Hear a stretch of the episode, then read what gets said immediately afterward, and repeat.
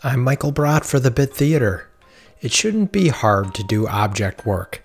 If you've moved around in life and interacted with things, you know how to do object work.